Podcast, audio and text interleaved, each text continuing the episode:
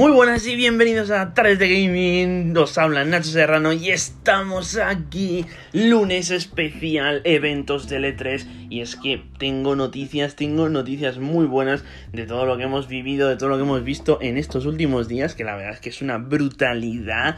Porque hemos visto un montón de novedades que nos han dejado boquiabiertos y que nos han dejado con un hype extremo. Y lo que queda, lo que queda aún, porque todavía nos queda Capcom, Nintendo, todavía nos quedan, pero eso ya lo veréis en el programa del viernes que sí, sí, ya sabéis todos los viernes, programa nuevo. Este es un especial dedicado a esas conferencias que hemos tenido a lo largo del fin de semana. Así que vamos a empezar sin más dilación con la conferencia de Ubisoft que una de las cosas más importantes e impactantes que nos presentaron fue el nuevo Rainbow Six Extraction, un juego cooperativo PvE para de 1 a 3 jugadores y que consistiría en entrar en una base con los especialistas que ya conocemos del juego de Rainbow Six Siege, ¿vale? Son los mismos especialistas y entraríamos de manera cooperativa en sigilo o a saco también podemos ir eh, eh, venciendo a varios tipos de zombies no que según vamos avanzando en ese nivel pues los zombies se van complicando cada vez más y van saliendo eh, más número de zombies especiales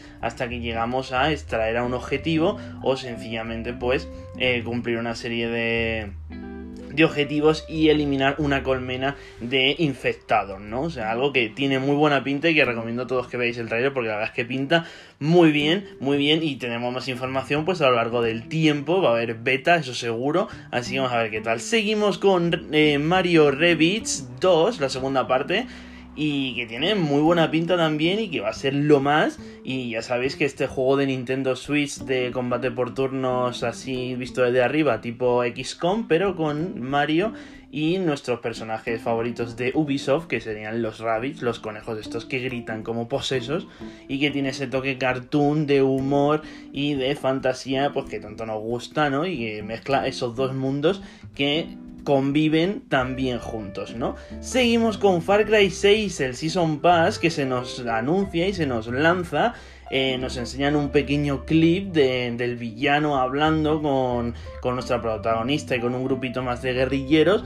Y también nos anuncian este Season Pass que este año constará de unos DLCs en forma de las vivencias de los villanos de las sagas originales. Tanto sea así Bass, como Pagan Min, como eh, Joseph Seed, ¿vale? O sea, serían los villanos de Far Cry 3, 4 y 5. Así que tiene muy buena pinta, vamos a ver qué tal, qué tal es ponerse en la piel de estos villanos, imagino haciéndole la vida imposible al protagonista de los, de los títulos mismos, ¿no? Y tiene muy buena pinta. Continuamos, sí, con el DLC de Assassin's Creed Valhalla, que se confirma su lanzamiento en verano y también se confirma más contenido después de este DLC que llegaría el año que viene. No se sabe aún si con un pago adicional o incluido en ese Season Pass.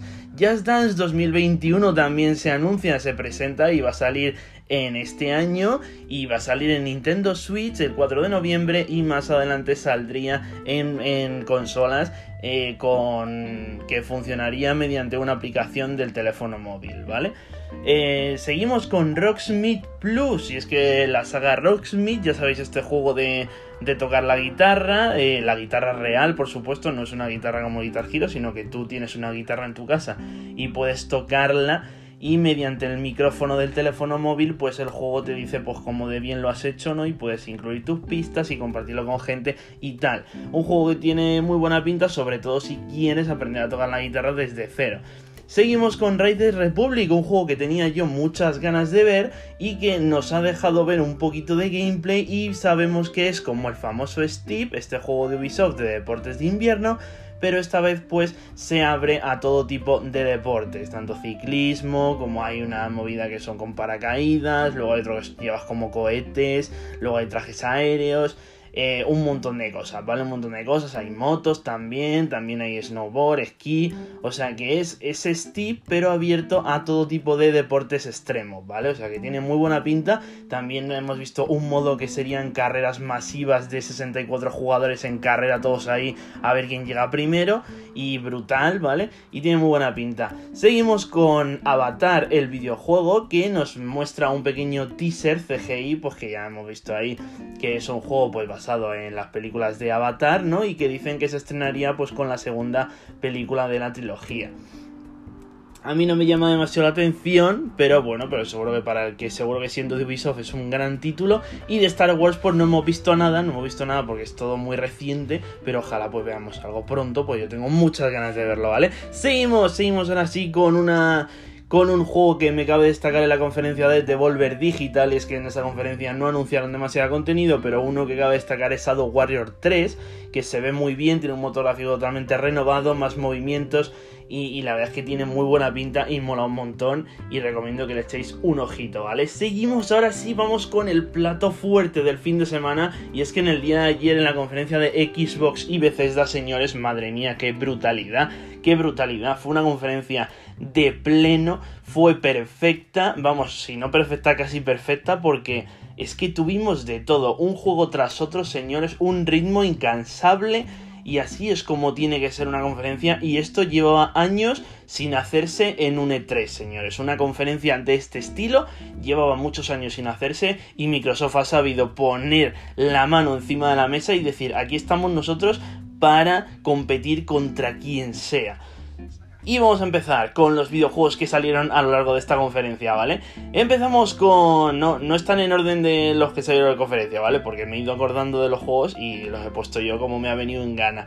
Empezamos con el multijugador de Halo Infinite que saldría a finales de este año y tendría un multijugador que sería free to play para todos los jugadores de Xbox y PC pero la campaña del videojuego pues estaría incluida de manera en el Game Pass o también podrías comprarla por separado pues comprando el videojuego, ¿vale? Pero vamos, ya sabéis, campaña en Game Pass, multijugador free to play, ¿vale? Psychonauts 2 estaría disponible el 26 de agosto y si no hemos visto un, clip, un teaser ahí trailer con un poquito de gameplay que tiene muy buena pinta, lo único que le saco en falta es un poquito de mejora en ese modelado de personajes que están un poquito verdes, pero bueno, eh, para el juego que es tiene muy buena pinta y seguro que va a estar brutal. Hemos visto también Stalker 2 que saldría en 2022 y es un juegazo que tiene unos gráficos brutales, me recuerda mucho a Metro Exodus, es un juego de, de un mundo posapocalíptico ambientado en Chernóbil y tiene muy buena pinta, yo creo que ese juego va a ser lo más. Y por favor pido plegarias a Microsoft y a Phil Spencer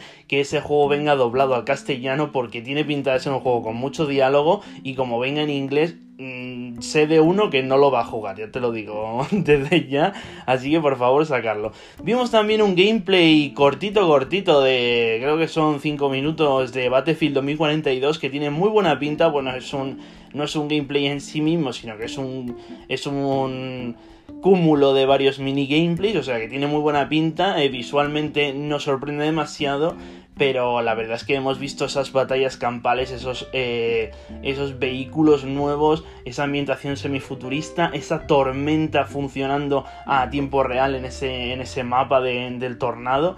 Y también hemos visto el, el poder cambiar los accesorios del arma durante todo momento de la partida. O sea, hay un apartado que se pone el tío así a mirar el arma y tú le puedes ir cambiando los accesorios en base a la situación que te vayas a encontrar, ¿no? Hemos visto también un teaser trailer de Starfield que nos ha dicho que hasta dentro de un año y medio no saldría. Esto sería el 11 del 11 del 2022. Hemos visto también Back for Blood, un pequeño teaser gameplay y hemos visto que está de manera de salida en el Game Pass. O sea que día 1 de Game Pass, el 12 de octubre, estaría incluido este videojuego en el Game Pass con la suscripción. Así que perfecto.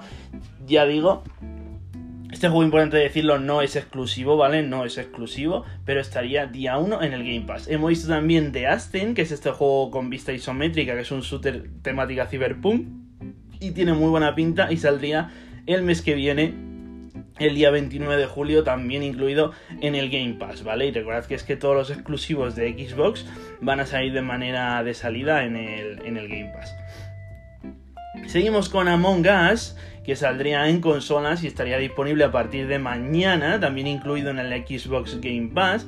Continuamos con Yakuza Laika Dragon, que entraría a partir de hoy en el Xbox Game Pass y ya se podría descargar. Redfall, una nueva IP de Bethesda con estética cartoon, estilo Sunset Overdrive, me ha recordado mucho Sunset Overdrive, que sería cooperativo de cuatro jugadores contra vampiros chetados con poderes, ¿vale? Y que va como por roles, pues cada uno de los cuatro jugadores tiene un rol y la verdad que tiene bastante buena pinta. Flight Simulator en consolas, pues también disponible próximamente, incluido en el Game Pass.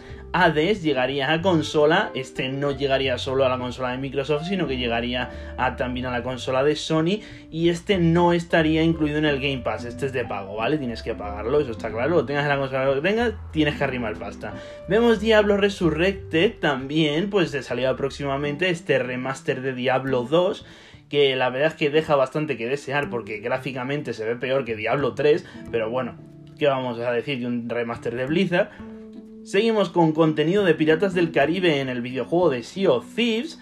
Eh, algo que es muy interesante ya que podemos acompañar a Jack Sparrow en una aventura dando caza a Davy Jones y buscando tesoros, algo que está muy interesante y ya si estuviese doblado al castellano sería brutal, pero ¿qué le vamos a pedir a Microsoft si eso es imposible, ¿no? Teaser de Contraband, una nueva IP de Bethesda que también tiene muy buena pinta, que solo hemos visto un pequeño teaser y la bomba, la bomba de la conferencia, señores, que no puede ser otra que Forza Horizon 5. Y es que Forza Horizon 5 estaría disponible el 9 de noviembre de salida en el Xbox Game Pass. Y también estaría ambientado en México con un motor gráfico, con unas dinámicas, un apartado artístico, unos coches, unos reflejos, un agua y unos paisajes impresionantes pero desde nieve hasta desiertos a volcanes, que la verdad es que te deja, te vuela la maldita cabeza. Hemos visto gameplay, hemos visto gameplay, que es lo mejor de todo que hemos visto gameplay, sabemos que eso es real y ya lo tienen medio hecho. Y esa es la, esa es la bomba de, Microsoft, esa es la bomba de Microsoft para este año, así que el 9 de noviembre estamos todos con los pezones duritos para que llegue ese día y nos quedemos todos disfrutando y deleitándonos con esa experiencia que va a ser Forza Horizon 5 y seguro que ese juego va a vender más de una consola porque Forza Horizon es un juego vende consolas por excelencia. Seguimos con la conferencia de Square Enix y es que nos muestra un título interesante de Guardianes de la Galaxia, esta vez en campaña de un jugador en el que controlarás controlarás a Star-Lord y podrás manejar al resto de personajes a través de comandos y órdenes, ¿vale? O sea, tú le dices a Rocket, Rocket, eh, revienta a un tío y Rocket lo revienta, ¿vale? No, no se lo dices con la voz, evidentemente, estaría guay, ¿no? Pero pero pues es así, ¿no? Que la verdad es que tiene muy buena pinta y pues me recuerda mucho al juego este de Avengers, pero la verdad es que creo que va a estar más enfocado a, un modo historia y no va a ser tan repetitivo como el juego de Avengers que al final se hacía repetitivo y, y cansaba, terminaba cansando.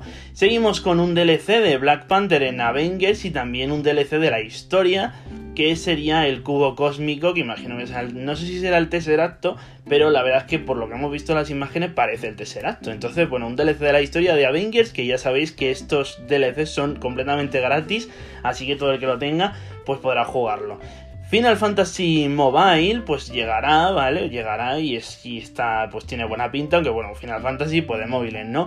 Final Fantasy Origins, pues también está ahí, también va a llegar y eh, este es el juego así que va a incluir como dinámicas estilo Dark Souls, aunque hemos visto un gameplay y el gameplay se parece más a un Devil May Cry que a un Dark Souls, pero bueno, cosas raras, ¿vale? Hemos visto también Life is Strange Remaster y también hemos visto Life is Strange True Colors, que sería pues esta segunda parte de Life is Strange, ¿no? Y bueno, se me han quedado 13 minutitos y medio, así que hasta aquí en el episodio de hoy, espero que os haya gustado este podcast informativo, ya sabéis que vuelvo el viernes con más información y nos vemos la semana que viene con más, adiós.